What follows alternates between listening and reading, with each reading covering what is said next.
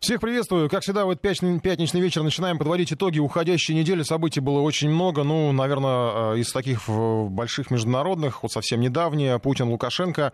Э, если цитировать агентство, сверяют часы по агровопросам. Оба сейчас в Сочи. У них, э, по словам представителей Кремля, насыщенные переговоры. Энергетика, сельское хозяйство, основные темы. Не так давно они уже встречались в Сочи. Эта встреча продолжение той. Оба лидера признают, что есть определенные вопросы, даже разногласия, по которым надо согласовать позиции. Лукашенко позитивно надеется, что рассчитывает устранить все разногласия до конца года. Ну и важно отметить, что эта встреча проходит в широком составе с участием представителей правительства обеих стран.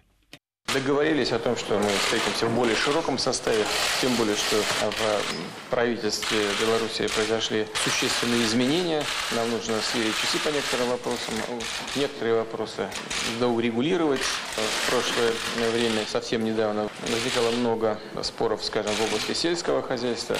По энергетическим вопросам нам нужно некоторые точки над «и» расставить. Очень интересные есть выходы на решение многих вопросов. И если мы будем двигаться двигаться в этом направлении. Я уверен, что мы до конца года ну, практически все вопросы развяжем. Они не такие сложные, хотя они с финансовой точки зрения некоторые тяжелые, поскольку увязаны большие финансовые потоки.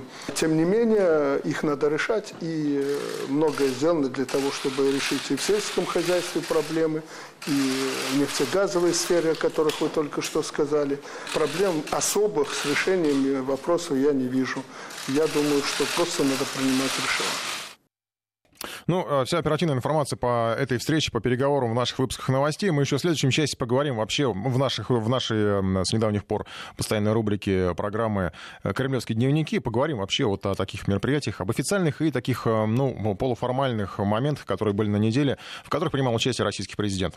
Сейчас о внутриполитических событиях э, уходящей недели. Безусловно, самое громкое, важное, яркое отмена итогов выборов в Приморье. Действительно, главное внутриполитическое событие этой недели. Дошло до того, что в регион направили комиссию Центра избиркома, чтобы разобраться, что там все-таки произошло, почему столько шума случилось. Ну и как только были опубликованы результаты голосования, ЦИК, в общем, взял ситуацию на контроль. Результаты были действительно острыми. Временный действующий глава Андрей Тарасенко в последний момент на считанные голоса обошел соперника Андрея Ищенко. Разница там была минимальная, если помните. И именно это стало в итоге основанием для отмены итогов. Позже поясню, что я имею в виду. Объем нарушений э, привел к такой погрешности, что было невозможно э, быть уверенным в достоверности результатов. Ну и сам характер нарушений вызывал серьезные вопросы. К примеру, инцидент с эвакуацией избирательного участка в связи с пожарной тревогой в одном из случаев. Там э, были подозрения, что так называемый административный ресурс был использован. Э, была эвакуация или нет, потом, кстати, много спорили, но это был участок, где в итоге пропали бюллетени. Вообще там несколько участков проблемных. Э, кандидаты сразу обменялись взаимными обвинениями, но получается так, что в итоге были наказаны оба. Нарушения зафиксировали в пользу и того, и другого были попытки добиться выборочной отмены итогов, э, то есть ну, только на отдельных каких-то определенных участках, но по сути, в принципе, тоже можно было рассматривать как такую э, попытку игры в пользу одного из кандидатов, и ситуация не давала объективной картины. Вот если так говорить по цифрам, то э, общий объем спорных бюллетеней, спорных голосов в районе 23 тысяч, а разница между кандидатами всего 7 тысяч. То есть получается, что никак нельзя вот даже ну, смотреть, считать, все что угодно делать, отменять на каких каких-то участках. В итоге голосования все равно объективной картины э, не получится. В итоге достаточно беспрецедентное решение, как многие говорят, э, отмена результатов э, голосования. Подобное в регионах, если вспомнить, случалось ну, в таком в большом, сравнительно большом количестве, если сравнить, опять же, с нынешней историей, только в 90-х Последний раз э, в 2002 году в Красноярском крае дважды пытались обнулить итоги голосования, но сначала там через суд, потом через ЦИК э, решения эти отменяли. То есть в, в, после э, с начала века такого не было, хотя попытки были. Политологи обращают внимание на то, что эта история показала, не все партии и политики готовы к нормальной избирательной борьбе. Здесь важно, что гарантом прозрачности выступил и выступает Федеральный центр и Центр избирком, в частности. С одной стороны, конечно, это хорошо, с другой, наверное, плохо, поскольку указывает на такие изъяны в региональной политике, которые не всегда может э, достойно и спокойно посчитать голоса людей. Ну и, наверное, приморская история — это еще э, большое разочарование для либералов, которые, конечно, с удовольствием бы оседлали протест, даже появлялись поспешные заголовки о том, что э, после Приморья Россию накроет цунами, ну и там так далее. Наверное, так кому-то хотелось бы, по возможности даже спонсоры таких цунами уже, наверное, приготовились к раздаче грантов, а получатели распахнули карманы, но поклонники протестных шоу были разочарованы, потому что Центр избирком спокойно, причем так не торопясь, взял паузу на несколько дней проверил и огласил решение. Огласил, надо отметить, с нескрываемым разочарованием. Это было видно по реакции Эллы Памфиловой. И разочарование связано, конечно, с тем, что потеряно столько времени, сил, денег на организацию процесса, а региональные организаторы, по сути, провалили эти выборы и оказались не в состоянии их провести. Теперь придется все считать заново. До середины декабря голосовать придется по новой. Ну, будем следить за э, Приморьем, потому что, конечно, там еще не окончено. Я думаю, ну, э, если все это случится в такие предновогодние дни, ну, тем интереснее будет наблюдать. Хотя будем надеяться, что до конца года э, Приморье все-таки получит э, возможность проголосовать и выбрать своего губернатора. Еще одна тема недели. В Британии теперь внимательно слушают, что говорят о России э, как в России с недавних пор принято их называть, барышни с пониженной социальной ответственностью, которые вышли замуж за э, позвольте такое сравнение, местных британских Остапов Бендеров. Барышня, это, конечно же, Анна Шапира, э, девушка, которая называет себя моделью, но, по признанию представителей модельного бизнеса, как-то не тянущая на статус модели, разве что, как опять же говорили в прессе, эскорт-модели, об этом много говорили, в том числе брали даже интервью у ее родных, э, которые здесь в России, даже нашли отца, оказалось, что он действительно бывший военный, правда, э, ну, не подтвердил он информацию, что он какой-то генерал, и уж точно он не какой-то беглый, там, который убежал от преследования Москвы куда-нибудь за границу. Супруг вот этой самой Анны Шапира, Алекс Кинг, господин с достаточно темной биографией. О нем говорят то, как об организаторе секс-вечеринок, то, как о человеке, связанном с наркотиками. Ну и сейчас, э, э, в общем, в самом начале этой истории пару даже, по крайней мере, себя Шапира называла вторыми Скрипалями. Шапира даже объявила, что ее отравили по указанию Москвы. Попала она на первые полосы британских газет. Э, говорят, что, возможно, как раз это и было э, такой первичной целью. Откровение ее, похоже, поставили теперь крест на ресторанном бизнесе в Солсбери, поскольку теперь, наверное, э, учитывая все происходящее, только сумасшедший пойдет в британский общепит, поскольку, ну, получается так, что нам на каждом шагу новичок, стряхнин, русские киллеры. Ну, наш Сапкор Лен Балаева следит за этой странной дикой историей. Лена, добрый вечер. Да, добрый вечер, Николай. Что известно по этим персонам вот на данный момент? Всю неделю их обсуждали. Э, мне, для меня загад... за... самый загадочный это вот Алекс Кинг, кто он такой, потому что по поводу Анны Шапира, ну, вроде как все ясно, девушка, которая ищет э, какой-то такой, ну, обеспеченной судьбы.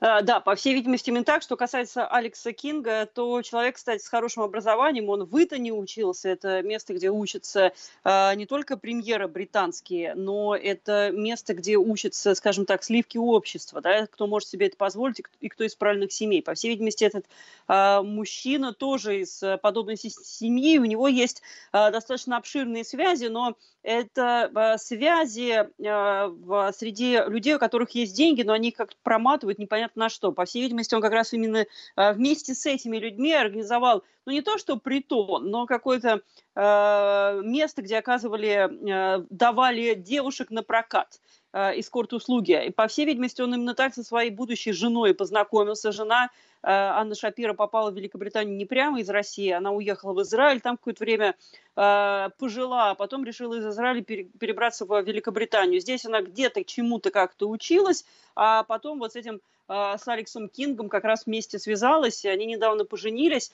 Поженились, по-моему, если я не ошибаюсь, всего месяц или два месяца назад. То есть это у них такое вот медовое, медовое приключение, поездка в Солсбери. При этом на странице газеты «Миру» в статье, которая, кстати, теперь с, э, из газеты Mirror, э, вернее, не Mirror, Sun, газета Sun, а с сайта газеты Sun эта статья э, удалена, потому что, по всей видимости, газета Sun теперь очень боится, что и к ней будут претензии за то, что она опубликовала откровенную фальшивку.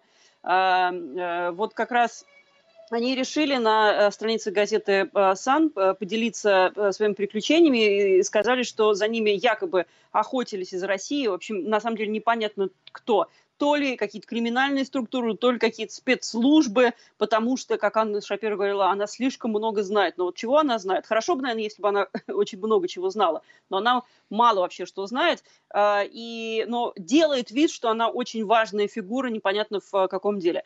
А, и эм, она, на самом деле, по всей видимости, инсценировала, обманула не только всех, э, и она, и ее муж, э, всех посетителей в этом ресторане в Солсбери, э, персонал ресторана, так еще они попытались обмануть врачей и полицию, потому что э, в больницу-то их доставили, и какое-то время там, по-моему, сутки держали ее и ее мужа. Э, по всей видимости, муж действительно э, заглотил какие-то там таблетки, но можно э, представить, что он разбирается в таких э, э средствах э, сильно действующих, потому что он э, сейчас проходит э, по совершенно другому делу, по э, торговле наркотиками. По, вполне возможно, он сам свою продукцию принял. Э, и инсценировал отравление, расследования, и вот теперь полиция, на самом деле, которая расследует это дело, считает, что э, самая главная линия расследования – это такой розыгрыш. Вот ради чего этот розыгрыш, ну, непонятно. Э, то ли действительно как-то э, получить деньги за то, чтобы интервью такое рассказать газете «Сан», или они надеялись на какие-то другие издания, или, возможно, э, выяснилось, что Алекс Кинг еще до этого э, устраивал подобные розыгрыши, он с какими-то там друзьями поспорил на круглую сумму, что он сможет проникнуть, не имея приглашения на э, мероприятие, там был кинопоказ, куда были приглашены э, члены королевской семьи Великобритании. Так он, он попал действительно под камеры фото, э, кинокамеры, он э, разговаривал с принцем Чарльзом, и тот тряс ему руку и какие-то вопросы задавал. А Алекс Кинг представился каким-то mm-hmm. актером, снимавшимся в этом фильме. В общем-то, ему это удалось. По всей видимости, вот сейчас тоже какой-то розыгрыш с их стороны, но на самом деле город, конечно, испугался, и полгорода в осаде было достаточно долгое время. Спасибо. Лен Балаева о странных событиях, которые происходят в Солсбери. Я вот не знаю, если это все ради хайпа, могу предположить, что тогда бы, конечно, наверное, какую-то съемка на телефон какая-то должна была быть, но обычно же так делают. То есть вполне возможно, что действительно это как-то не случайно, может быть, действительно что-то случайно не то, выпил э, какой-то наркотик, съел таблетку не то, ему стало плохо, и вот они нашли такое объяснение. Я не знаю, у нас всегда есть объяснение от Максима Кононенко, когда речь идет об каких-то абсурдных ситуациях, поэтому давайте послушаем его рубрику. Разговорчики с Максимом Каноненко. Однажды в комнате постановки оперативных задач Управления полиции графства Уилтшир усталый начальник выступал перед собравшимися офицерами. «Господа», — говорил начальник, — «я собрал вас, чтобы сообщить вам пренеприятное известие». «Да ладно!» — раздалось из аудитории. «Не может быть! Где?» «Разумеется, в Солсбери», – докладывал начальник. «Ресторан итальянской кухни. Двое пострадавших – мужчина и женщина. Мужчина, как водится, в коме. Женщина утверждает, что она супермодель, дочь русского генерала и что за ней охотятся агенты русской разведки». «Да им тут что, медом намазано?» – вскричал кто-то из офицеров. «Джентльмены!» – встал с места другой – кто-нибудь что-нибудь понимает? Лично я уже вообще ничего не понимаю. Такое ощущение, что русские приезжают в Солсбери только для того, чтобы быть отравленными. «Ну, не все», – раздалось у него за спиной. «Некоторые еще приезжают, чтобы посмотреть на собор». Собравшиеся рассмеялись. «Не знаю, как у вас, господа», — сквозь смех говорил офицер слева, «но у меня складывается ощущение, что русские вообще рождаются на свет только для того, чтобы отравиться». «Где они новичка-то этого столько берут?» — хохотал офицер справа. «На этот раз это не новичок, господа», — грустно говорил начальник. «На этот раз это стрихнин. Ну, по крайней мере, так пишут в газетах». А может, это у них такая игра, предположил один из офицеров, ну, типа русской рулетки. Принимаешь какую-нибудь гадость и смотришь, выкарабкаешься или нет. Точно, подхватил другой офицер, молоденький и в очках. Я в университете изучал русскую литературу. У них был такой писатель, Венедикт Ерофеев. Он прямо так и писал. Вечером в четверг я выпивал одним махом три с половиной литра ерша и ложился спать, не раздеваясь, с одной только мыслью, проснусь я утром в пятницу или не проснусь. «Ерша? Что это, ерш?» – спрашивала аудитория. «Водка с пивом», – пояснял офицер. «Ну и как?» – раздавались возгласы с мест. «Он просыпался?» «Нет, утром в пятницу он не просыпался», – продолжал офицер. «Но как же он тогда мог об этом писать?» – спрашивал внимательный начальник. «Он просыпался утром в субботу», – пояснял офицер. И уже не в Москве, а под железнодорожной насыпью в районе Нарафаминска. Это у них там под Москвой такой город, вроде Солсбери. Надо бы съездить в этот Нарафаминск, посмотреть, смеялись вокруг. А вдруг там тоже красивый собор? Джентльмены, хватит шутить, устало говорил начальник. Нам с вами надо решить, что делать с этой дочерью русского генерала. Как ее тут? Шапиро. Анна Шапиро. Шапиро? спрашивал офицер слева. А мужчина случайно не Петров? Почему Петров? не понял начальник. Ну как же, пояснял офицер. Шапира, Баширов, похоже. Нет, у мужчины фамилия Кинг, говорил невозмутимый начальник. Он вообще англичанин. И, судя по нашей базе, торговец наркотиками. «Ну, конечно!» – восклицал офицер справа. «Как же я сразу не догадался! Я вам когда еще говорил, посмотрите, не торговал ли этот скрипаль чем-нибудь запрещенным? Какими-нибудь, скажем так, биодобавками?» «А супермодели дочь генерала по нашей базе никак не проходит?» – спрашивал кто-то другой. «По нашей базе она не проходит», – пояснял начальник. «Она проходит по базам тематических интернет-ресурсов – Четыре тысячи фунтов за ночь. «Ого!» – хохотали офицеры британской полиции. «Теперь я понимаю, почему ее хотят убить русские». «Вам все смешно», – повысил голос начальник. «А меня этот карнавал уже бесит. Я каждое утро просыпаюсь и думаю, что будет сегодня? Какие еще клоуны расскажут нам о русских агентах?» «Точно! Вот именно!» – воскликнул вдруг молоденький, что в очках. «Что вот именно?» – не понял начальник. «Вот именно, что клоуны!» – восклицал молоденький, поднимаясь со стула. «Слушайте, мы сколько денег освоили на расследование этого дела Скрипалей, а?» В аудитории раздался восторженный стон. «Миллионы!» – продолжал начитанный офицер. «А теперь что? Вот Баширов, вот Петров. Расследование закончено. Я сам видел по телевизору. «Что ты видел по телевизору?» – не понимала аудитория. «Вы фильм «Хвост виляет собакой» смотрели?» – говорил офицер, обращаясь к аудитории. «Война окончена, я сам видел по телевизору. А это значит что?» «Что?» – недоумевала аудитория. «Что нужен герой?» – торжественно сказал офицер. «Нам с вами нужны новые скрипали, иначе денег не будет». «Гениально! Точно! Отлично придумал!» – кричали вокруг. Мы каждые пару недель будем подкидывать газетчикам таких вот наркодилеров и проституток, которые будут рассказывать про русских агентов, продолжал офицер. И будет начинаться новое расследование и новое финансирование. Больше случаев, больше финансирования, кричали вокруг. Осталось только научить проституток симулировать отравление и рассказывать про русских агентов, кричал офицер слева. «Вот это вот Шапира и будет учить», — отвечал ему офицер справа. «Надо же ей как-то отрабатывать этот свой фейк». «Точно, решили! Молодец, лейтенант!» — кричала аудитория. Начальник устало, но согласно смотрел на собравшихся. Где-то за тысячи километров в помещении без окон, сидящий за столом с огромным магнитофоном человек, снял с головы наушники. «Ну вот и все, товарищ майор», – тихо сказал человек. «Внедрили. Внедрили мы эту Шапира. Можете доложить генералу». Разговорчики. Продолжаем эфир, но вот только что, ну, после, перед новостями, наш коллега Максим Каноненко представил такую свою сатирическую версию по поводу того, что происходило в Солсбери, в частности, с Анной Шафира, Шапира.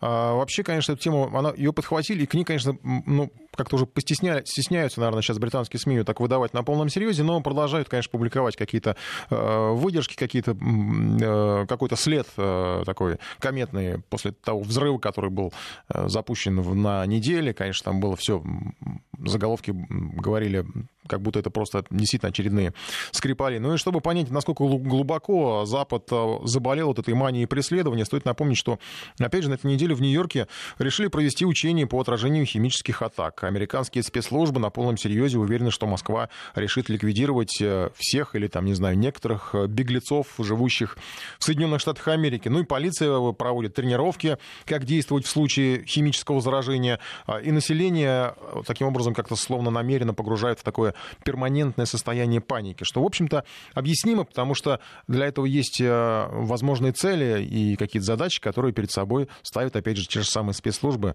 ну, в том числе американские. Потому что потом, когда вот это состояние паники будет э, закреплено, никто уже, наверное, не удивится и не будет э, с сопротивлением воспринимать информацию, к примеру, ну, к примеру, о ликвидации господина Родченкова. О нем уже говорили, как о вполне вероятном кандидате на роль сакральной жертвы. И его адвокат на неделе даже оживился и осудил решение ВАДА по восстановлению э, прав э, Русада. Мы об этом поговорим еще в следующем часе. Ну, конечно, не о Роченкове, а вот о каких-то там казусах, которые сопровождали это решение, потому что там тоже было много интересного и, опять же, много абсурдного. Э, ну, видимо, без абсурда уже никак не обойтись. Но сам Роченков, надо отметить, как-то незаметно, чтобы он проявлял былую активность. Э, возможно, он давно уже понимает, что сейчас те, к кому он сбежал когда-то и кто ему платил, а, кстати, потом он не, так давно жаловался на отсутствие уже денег, что все потратил, а, что те самые люди могут его ликвидировать, поскольку при таком сценарии он может, э, только при таком сценарии он может представлять какую-то пользу для вот э, тех, кто его приютил. Ну, а ликвидаторами, конечно, стоит будет, возможно, стоит назвать того самого Петрова и Баширова, потому что эти двое, похоже, теперь держат в страхе весь мир. Ньюсмейкеры вдруг, опять же, на этой этой неделе решили выдать очередную страшилку, что именно эти парни работали в Нидерландах и пытались получить информацию о секретной лаборатории в Шпице. Ну, информацию публиковала, в частности, там небезызвестная контора Беллинкет, э, достоверность э, знаний, которые, конечно, вызывает определенные вопросы, но любят они вот такой вот, такие вбросы делать. Фантазии на самом деле никакой. Могли бы придумать что-нибудь получше, потому что даже в Скотланд-Ярде в свое время обещали, что отравителей это будет 6, а тут всего 2. А, похоже, в сценарии решили просто не вводить новых персонажей, потому что так, в конце концов, удобнее для публики. И появляется ощущение, что что мир это такой киносериал, где всего несколько героев. А, Скрипали, во-первых, конечно же, которых зритель, кстати, давно не видел. Только один раз нам показали запись Юлии Скрипаль. И то она там что-то читала по бумажке перед камерой, и запись это была достаточно недолгой. Вот Петров и Баширов, а, конечно же, главные злодеи. Их показали, слава богу, э, в недавнем интервью. Э, хотя, как бы предполагалось, что, наверное, что они никогда не появятся ни в, ни в каком эфире. А, ну, еще есть среди персонажей две жертвы в Эймсбери, а, имена которых уже практически, наверное, даже не вспомнит никто. И вот элитная эскорт-модель Шапира за 7 тысяч, если не ошибаюсь, долларов за ночь, да, ее супруг, некий британский комбинатор Алекс Кинг, ну и все. И этого с точки зрения э, медиа-руководителей, видимо, и тех, кто э, руководит вот этим э, информационным фоном с Запада, который до нас доносится, этого вполне достаточно, чтобы персонажи путешествовали по всему миру. Солсбери, Эймсбери, э, лаборатория в Шпице. Что будет э, следующим, узнаем, опять же, в следующем сезоне. Подождем. Но ну, сейчас давайте к нашим событиям. Э, все-таки э, то, что касается непосредственно россиян, потому что это все выдумки такие, которые э, придумывают на Западе. Давайте все-таки предложение, опять же, тоже в каком-то смысле выдумка, но встреченная с, с неким даже, может быть, одобрением многими водителями. Автомобильная тема, одна из вечных тем. Страховым компаниям предлагают самим собирать документы, если их клиент попал в ДТП, в аварию. Сегодня схема следующая. Если у виновника аварии полиса ОСАГО нет, пострадавший вынужден сам все оформлять, идти в суд, требовать деньги на ремонт разбитой машины, но во многих случаях это, конечно же, практически безрезультатно. Многие люди так и расходятся даже на дороге. В общем, если нет ОСАГО, то с чего, что с тебя взять? Там просто, ну, ГИБДД оформляет штраф, если приезжает в отношении этого водителя. А, судиться на, там, ну, если это какая-то относительно небольшая, небольшие повреждения, тем более просто времени нет. Ну и вот в Госдуме решили предложить новый порядок возмещения ущерба. Если уж страховка, то, значит, страховка по полной. Если водитель добросовестный, если он все оформлял, если у него, значит, был ОСАГО, ОСАГО, то почему он не должен получать э, э, деньги? Хотя, на самом деле, ОСАГО — это страховка, в принципе, в первую очередь для себя, да, для того, чтобы не выписывали штрафы, ну и чтобы самому потом не ходить по судам, если вдруг э, пострадавший захочет возмещения э, ущерба. Ну вот станет ли такая автогражданка э, обязательная наша полисом КАСКО? Мы сейчас послушаем сюжет, а предварительно я запускаю голосование. Просто интересно знать, э, всегда ли вы получали выплаты по ОСАГО? Э, вариантов ответа несколько. Первый вариант — да, без проблем. Второй вариант — нет, у виновника не было страховки. То есть вот тот самый вариант, от которого собираются нас избавить э, авторы вот этого законопроекта. Третий вариант — у виновника не было страховки, но я получил через суд. То есть вы все-таки судились. Опять же, это тот самый вариант, от которого пытаются избавиться. И четвертый вариант — я не стал требовать возмещения после ДТП. Ну, есть такие люди. Я, кстати, сам однажды так вот не стал требовать, потому что просто мне было лень, и там из-за этой царапины я потратил бы больше времени, чем, ну, не знаю, мне просто это ну, не было необходимости. Я простил эту царапину, которую там женщина на парковке поставила. А, итак, голосуем в нашем приложении. А, всегда ли вы, всегда ли вы получали выплаты по КАСКО? А сейчас а, материал Павла Анисимова, который разбирался, что, собственно, предлагает Государственной Думе. Примерно каждый десятый автомобиль сегодня ездит без страхового полиса. Максимум, что грозит владельцу, штраф 800 рублей. Если он в кого-то врежется, деньги на ремонт придется выбивать только через суд. Поскольку ответственность таких водителей не застрахована, то нет и страховой компании, которая могла бы покрыть выплаты пострадавшим при ДТП. Как правило, такие нарушители без ОСАГО предлагают договориться на месте, дают пару тысяч рублей и честно предупреждают, больше не получите даже с судебными приставами, поскольку имущество имущества нет и вообще уеду в другой регион, где меня не найдете. Депутаты от ЛДПР считают, что надо переложить возмещение ущерба на страховые компании, где оформлен полис пострадавшего. Новая схема выглядит так. Столкнулись две машины, у виновника нет страховки или она просрочена. Владелец разбитой машины переписывает его данные и передает их в свою страховую компанию. Там сразу выдают направление на ремонт или возмещают деньгами. Дальше страховщики сами занимаются судебными разбирательствами проблемами с виновником аварии. У страховых компаний есть такие возможности, уверен автор инициативы, зам руководителя фракции ЛДПР в Госдуме Ярослав Нилов. Если гражданин зарегистрирован в соответствующей базе, если у него есть полис ОСАГО, если он не виновен в ДТП, то он обращается в свою страховую компанию. Страховая компания ему возмещает, а потом в порядке регресса страховая компания обращается за возмещением убытков либо к страховой компании, если есть полис действующий ОСАГО, либо в суд в отношении того гражданина, у которого полис не был. В страховых компаний есть юристы, есть э, наработанная практика и достаточно ресурсов для того, чтобы взять на себя э, соответствующие обязательства. При том, что гражданину крайне сложно заниматься судебным разбирательством, писать соответствующие заявления, в суд подавать эти иски, ходить. По сути, депутаты предлагают превратить автогражданку в полис КАСКО, когда страховая компания в любом случае ремонтирует автомобиль своего клиента. Полная гарантия в несколько раз дороже, напоминает замгендиректора Реса гарантии Игорь Иванов. По его словам, в стоимость КАСКО как раз и заложены риски, что у виновника аварии не окажется страховки. Идея, которая обсуждается в Госдуме, неизбежно приведет к удорожанию автострахования для всех. Разумеется, эта инициатива не пройдет, потому что под ней нет никаких расчетов. Мы продаем полис страхования ответственности. Вот если наш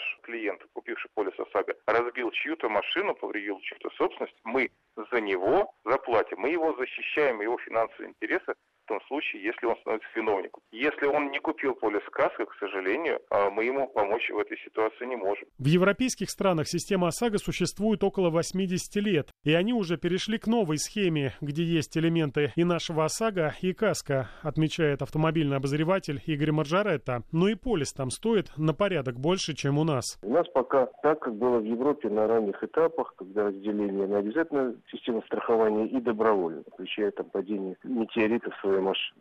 Если говорить о предложении конкретном, то оно достаточно странное. С таким же успехом можно сказать, поскольку мы все покупаем полис ОСАГО, пусть страховые компании нам еще и дороги стоят и мосты. Обязательное автострахование и так ждут перемены. Центробанк планирует расширить тарифный коридор на 20%. В итоге средняя стоимость полиса может вырасти с 6 до 7 тысяч рублей. Кроме того, проект ЦБ подразумевает более подробное деление водителей по возрасту и стажу, от чего тоже зависит цена страховки. Павел Анисимов, Вести ФМ. Ну, такие предложения от э, Государственной Думы, конечно, все-таки ну, большие сомнения, что кто-то, тем более, что страховые компании допустят такой вариант, потому что, ну, по сути, это э, придет к тому, что э, ОСАГО никто не будет покупать, да, и будет такая рулетка. Если у кого-то из участников есть ОСАГО, то тогда, значит, э, пострадавший получает какие-то выплаты. А если вообще ни у кого не будет, тогда, ну, что, трудно себе представить, что такая история будет вообще возможна. А, ваше сообщение, ну, про, вот, я специально не стал давать вариант ответа, что по, по вине страховой не получили выплаты, потому что мы, на самом деле, такие опросы уже много раз проводили. Действительно, есть такая категория людей. Кстати, вот один из слушателей пишет, что было так, гаишники не стали ничего выяснять, написали, что обоюдное э, нарушение, и оказалось, что, в общем, при таком заключении выплаты вообще никому не положено. Да, тему, когда страховые не хотят что-то выплачивать, естественно, они не хотят. Это их, в общем-то, работа. Э, в принципе, к сожалению, так получается. Чем меньше страховая заплатит, тем она лучше работает. Так они, наверное, там считают. А, и получал возмещение без проблем. Еще одно сообщение, но страховая насчитала копейки. Вот с ней судился и выиграл. Итак, я напомню, сейчас голосование, всего несколько секунд осталось, прежде чем мы перейдем к следующей теме. А всегда ли вы получали выплаты по ОСАГО? Да, без проблем. 62%. А, На самом деле очень небольшая цифра, мне кажется, из всего объема водителей, что только 62, это чуть, ну, считай, чуть более половины. Без проблем получали выплаты. У остальных возникали, значит, проблемы. 21% нет, у виновника не было страховки. Вот это тоже ужасно, потому что получается, что каждый пятый ДТП в нашей стране, это у виновника нет страховки. А, и эм, четвертый вариант, я не стал требовать возмещения после ДТП 14%. То есть, ну, видимо, это какие-то мелкие ДТП. Вот как, кстати, в моем случае было, у меня такая, такой опыт уже есть. Сейчас у нас совсем коротенький перерыв, и мы перейдем к следующей теме, достаточно тревожной, Санкт-Петербурга. Вести ФМ. Продолжаем программу. Э, сегодня буквально пришло сообщение, которое, в общем, как-то ну, бросает тень на Санкт-Петербург, хотя не прямо там, я так понимаю, в Санкт-Петербурге происходят э, события. Так называемые э, их называют ауешники, да, вот это подростки, которые исповедуют э, такие криминальные э, традиции, э, тюремные традиции. Речь о банде, которая э, ворвалась в квартиру мужчины, э, это понтонный поселок, я так представляю, это, конечно, не, не центр Санкт-Петербурга, э, ворвалась э, к мужчине в квартиру, и, в общем, там э, ему э, досталось настолько, что он попал в больницу. На это сообщение, в общем может быть, не обратили бы внимания, если бы совсем недавно, буквально, опять же, там уже в центре Петербурга не говорили о бесчинствах э, банды, тех же самых вот э, подростков, которые почему-то выбрали себе в качестве такого увлечения вот именно тюремную, э, тюремную субкультуру. Там были практически массовые избиения, погромы, и, в общем, много людей пострадало. Правда, так в том случае их переловили уже вот этих вот подростков, и то не с первого раза. У нас сейчас на связи наш САПКОР в Санкт-Петербурге Олег Яхонтов. Олег, добрый вечер. Здравствуйте. Я так понимаю, что напрямую эти истории не связаны, но, в общем, вызывают тревогу определенную. Да, разумеется. Э, тем более, что, э, в общем-то, это из той серии, когда э, целая банда избивает одного человека. Если мы вспомним, например, какие-то подростковые молодежные банды с Лиговского проспекта времен 60-х, 70-х годов, там тоже фигурировала тюремная тематика и подобные вещи, но тогда бились один на один или там стенка на стенку, но такого, чтобы 10 10 человек избивало одного, это было скорее исключением. Но, тем не менее, перейдем к этому случаю. Он произошел в поселке Понтонный под Петербургом. В общем-то, формально это э, территория города. Как утверждает пострадавший 33-летний мужчина, он, возвращаясь домой, просто сделал замечание подростку, который справлял малую нужду буквально рядом с подъездом. Однако через полчаса подросток вернулся, причем вернулся вместе с друзьями и сделал все для того, чтобы выманить этого этого мужчину из квартиры, и это им удалось. Э, этот э, момент попал э, на попал в камеру мобильного телефона, который взял с собой этот мужчина, и начало этого разговора, в общем-то, можно услышать, оно выложено в интернете, и там подросток говорит, пойдемте поговорим, мужчина говорит, что мне с вами не о чем говорить, ты вор, слышен на заднем заднем плане голос, видимо, его жены или эм, женщины, которая также проживает в этой квартире, после чего запись обрывается. После этого, по словам мужчины, к нему, в общем-то, подошли примерно 10 человек, которые просто стали его зверски избивать. В итоге он попал в больницу, у него черепно-мозговая травма, сотрясение мозга, множественные гематомы, э, и он, по его словам, будет бороться с этой бандой до конца, поскольку, э, опять же, с его слов, она терроризирует этот поселок уже в течение примерно пяти лет. Э, вот вы сказали о вот этой вот тюремной зэковской эстетике, которую исповедуют некоторые подростки. Так вот, это как раз их тема. Он сказал, что они поджигают гаражи, поджигают дачи, сбывают краденое, причем многим из них 14, 15, 16 лет, то есть тот возраст, когда еще э, уголовная ответственность не наступает или наступает частично. Он не понимает, почему полиция не предпринимает никаких действий для того, чтобы как-то воздействовать на этих подростков, но он э, собирается э, обратиться в правоохранительные органы для того, чтобы они каким-то образом обезопасили конкретно этот поселок от банды. Кстати, действительно, в последний год, э, и я тоже обратил на это внимание, оттуда постоянно э, поступают новости о том, что подростки э, кого-то избили, кого-то ограбили, э, причем причины э, совершенно ничтожные. Шел человек, он им не понравился и был избит. Коллега. Да, спасибо. Олег Яхонтов вот о событиях, которые произошли в Санкт-Петербурге. Мне кажется, конечно, все-таки, что они могли произойти не только в Санкт-Петербурге, безусловно, потому что, к сожалению, вот эта вот субкультура, она через соцсети в основном распространяется по самым разным городам, ну и в том числе, не знаю, в, в любом городе практически России, к сожалению, можно это встретить. И, кстати, у нас наши САПКОРы рассказывали из э, регионов, э, в том числе там из э, сибирских регионов, что э, есть э, вот такие явления, и, к сожалению, они, в частности, там через интернеты часто очень как-то распространяются, и, видимо, как-то, в общем, всегда над этим кто-то стоит, а кто э, является таким вот э, идеологом, а это, как правило, конечно, представители уже реальной тюремной, тюрем, тюремной жизни, кто либо когда-то сидел, кто либо имеет какие-то связи в этой сфере. В общем, конечно, тут, правда, возникает вопрос вообще, ну, сразу ассоциации с какими-то 90-ми, когда действительно это было вот как-то так, ну, распространено, и действительно, в общем, люди Э, ну, вполне искренне шли в эту, э, в эту субкультуру, э, но здесь тогда были какие-то, наверное, все-таки материальные побуждения, а здесь непонятно что. Здесь скорее такая психологическая больше эстетика. Просто вот чего-то, что, чего-то не хватает этой молодежи, наверное. Тут, конечно, вопрос, наверное, к образованию. В общем, наверное, стоит на это посмотреть. И, наверное, мы еще будем в эфире это обсуждать, в том числе, может быть, со специалистами. Конечно, вот нам пишут, что пока полиция не будет исполнять свои обязанности, порядка не будет. Но полиция, она как вот, в общем, э, не поставишь же по полицейскому каждому подъезду, да. А тут, наверное, что-то все-таки в чем-то где-то в, в другом месте про прокол произошел.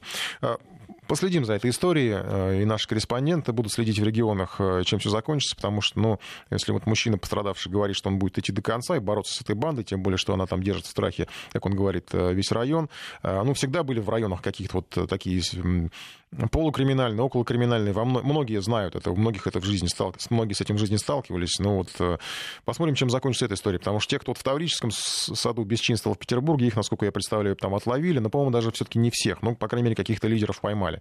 Так что будем следить. Сейчас э, к такой потребительской теме, тоже она, в общем, поскольку мы уж подводим итоги недели, она, безусловно, э, интересна, потому что касается все той же самой iPhone Money, о которой мы уже э, много раз говорили.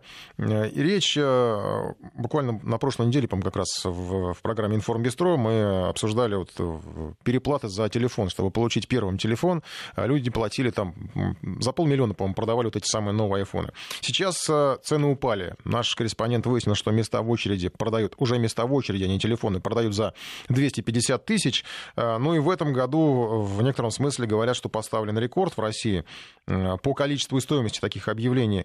Э, вот за возможность приобрести новый смартфон в числе первых люди просят уже гораздо меньше, вернее, наоборот, гораздо больше денег, чем когда-либо просили ранее. И, конечно, активизировались перекупщики, о них мы тоже, кстати, уже рассказывали. Ну, сотни тысяч рублей — это тариф, несколько сотен, я имею в виду, тысяч рублей за последний iPhone из любой страны в любое место, куда пожелает заказчик. Я поэтому предлагаю опрос, вот вы бы встали в очередь за телефоном за деньги. То есть вот вам заплатят, если вы постоите в очереди. Открываю голосование в нашем приложение с вариантами ответов. Я сам заплачу, чтобы за меня постояли. Вот так сразу, чтобы отмести э, тех, кто точно не готов. Да, тысяч десять э, мне хватит, имеется в виду рублей, конечно. И третий вариант, не меньше, чем за 100 тысяч. То есть вы готовы постоять. Э, и, наверное, я добавлю еще один, ни при каких обстоятельствах, да, потому что, ну, наверное, есть есть такая категория людей, которые сами не готовы заплатить и сами не готовы стоять в очереди. Ну а прямо сейчас, как все это происходит, как люди занимают очередь, в материале Валерия, Валерия Емельянова. Постою за вас в очереди, покупку гарантирую. В интернете объявилось немалое число людей, готовых подежурить у официального магазина Apple. Сами они айфоны брать не будут, но за умеренную плату помогут это сделать другим. В прошлом году за стояние в очередях в среднем брали 20-30 тысяч. Этой осенью расценки подскочили в несколько раз. На досках объявлений сейчас несколько сотен таких объявлений. Чаще всего за место в очереди просят около 80 тысяч, но это далеко не предел, рассказывает пресс-секретарь Авито Алена Бурова. Те, кто желает приобрести новую модель, в числе первых, но не хотят стоять часами в очередях, могут воспользоваться этой услугой, и ее стоимость начинается от 20 тысяч рублей. А желающие заработать на ажиотаже предлагают отстоять очередь даже, например, за рекордные 250 тысяч рублей. Но есть предложения подешевле, 100 тысяч. А другие пользователи назначают оплату более гуманную в размере 10% от чека и готовы простоять перед магазином 4-5 дней при любой погоде. Собственно, они это указывают в объявлении. После общения с самими продавцами складывается впечатление, что это не просто герои-одиночки, желающие подработать на ажиотаже, а целая сеть хорошо подготовленных продажников. Собственно, даже в объявлениях проскальзывают намеки на то, что буквально вся очередь за айфоном уже выкуплена кем-то и теперь распродается по частям. Так некий Шамиль пишет, что за первое место берет 130 тысяч, за второе третье уже меньше, 110. И далее до десятого, который обойдется в 75 тысяч рублей. Другой продавец мест, который представился как Сергей, тоже не скрывал, что он просто агент. У них свои люди в очередях стоят по всему постсоветскому пространству. Технологию передачи мест нам описал сам Сергей. Сегодня старт продаж по всему миру и объявляется магазин у официального реселлера в России, где он будет. Мы встаем в очередь за три дня. За три дня до старта продаж в России и странах СНГ стоим в очереди. Если вас устраивает наша цена, мы с вами на нее договариваемся, определяем время, во сколько вы приезжаете 28 числа, расплачиваемся на месте. Вы встаете на место, я ухожу с, с деньгами.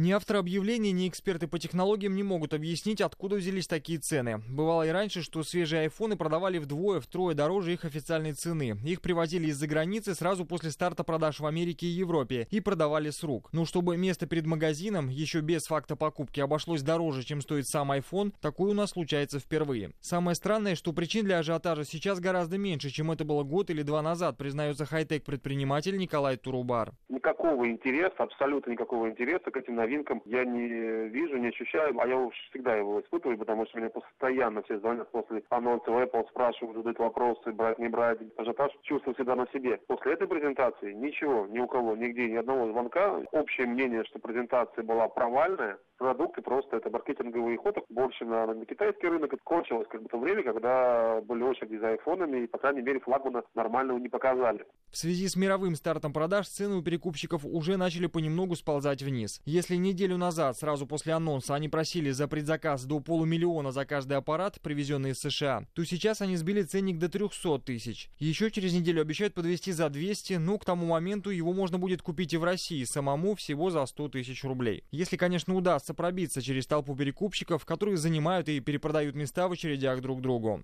Валерий Мильянов, Вести ФМ. Ну и прямо сейчас итоги голосования. 1% наших слушателей. Я сам заплачу, чтобы за меня постояли. 13% готовы за 10 тысяч постоять в очереди, рублей, естественно. 16% не менее чем за 100 тысяч готовы постоять в очереди. И 70% наших слушателей категорически нет. Ну, собственно, как вполне можно было ожидать, что большинство не хотят ни стоять в очереди за телефоном, ни тем более кому-то платить, чтобы за них постояли. Сейчас у нас небольшой перерыв, потом новости, оперативная информация и продолжим, конечно же, о больших событиях уходящей недели.